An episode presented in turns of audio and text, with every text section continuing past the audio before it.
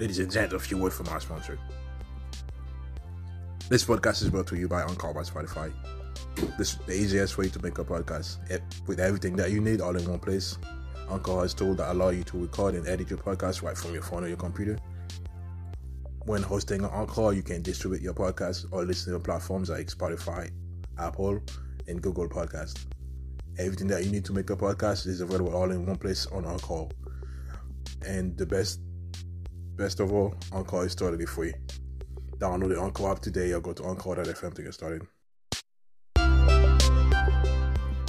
Pentagon, in reversal, says airstrike failed to hit Islamic State militants as intended but instead killed an aid worker and nine other civilians, including seven children. A drone strike in Kabul last month killed as many as 10 civilians, including seven children, the U.S. military said on Friday, apologizing for what it called a tragic mistake.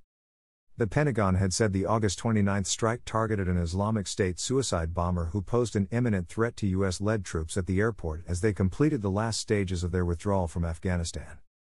Even as reports of civilian casualties emerged, the top U.S. general had described the attack as righteous. The head of U.S. Central Command, Marine Corps General Frank McKenzie, said that at the time he had been confident it averted an imminent threat to the forces at the airport.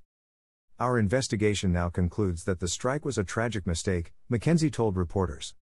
He said he now believed it unlikely that those killed were members of the local Islamic State affiliate, ISIS Khorasan, or posed a threat to U.S. troops.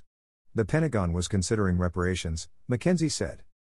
The killing of civilians, in a strike carried out by a drone based outside Afghanistan, has raised questions about the future of U.S. counterterrorism strikes in the country, where intelligence gathering has been all but choked off since last month's withdrawal. And the confirmation of civilian deaths provides further fuel to critics of the chaotic U.S. withdrawal and evacuation of Afghan allies, which has generated the biggest crisis yet for the Biden administration. In a statement, Defense Secretary Lloyd Austin said the drone strike had killed a Mr. Ahmadi who worked for a nonprofit called Nutrition and Education International. We now know that there was no connection between Mr. Ahmadi and ISIS Khorasan, that his activities on that day were completely harmless and not at all related to the imminent threat we believed we faced, Austin said in the statement. We apologize, and we will endeavor to learn from this horrible mistake. While it is rare for senior Pentagon officials, including the defense secretary, to apologize personally for civilians killed in military strikes, the U.S. military does publish reports on civilians killed in operations around the world. Reports had emerged almost immediately that the drone strike in a neighborhood west of Kabul's Hamid Karzai International Airport had killed civilians, including children. Video from the scene showed the wreckage of a car strewn around the courtyard of a building. A spokesman for Afghanistan's new Taliban rulers, Zabihullah Mujahid, said at the time that the attack killed seven people, and that the Taliban was investigating.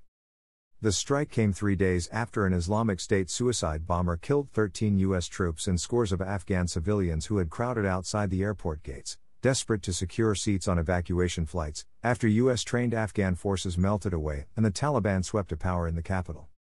Following the suicide bombing at the airport, the U.S. military launched a drone strike in eastern Afghanistan that it said killed two Islamic State militants.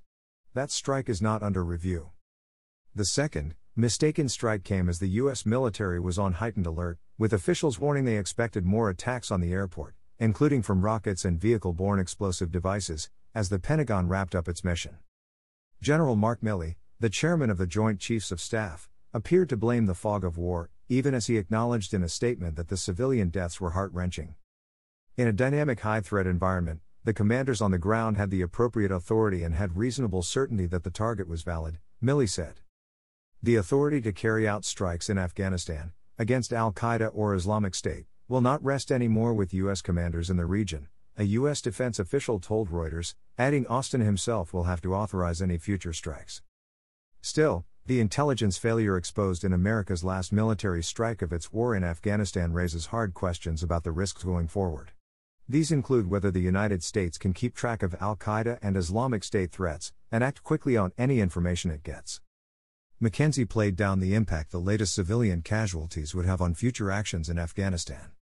I don't think you should draw any conclusions about our ability to strike in Afghanistan against ISIS K targets in the future based on this particular strike, he said.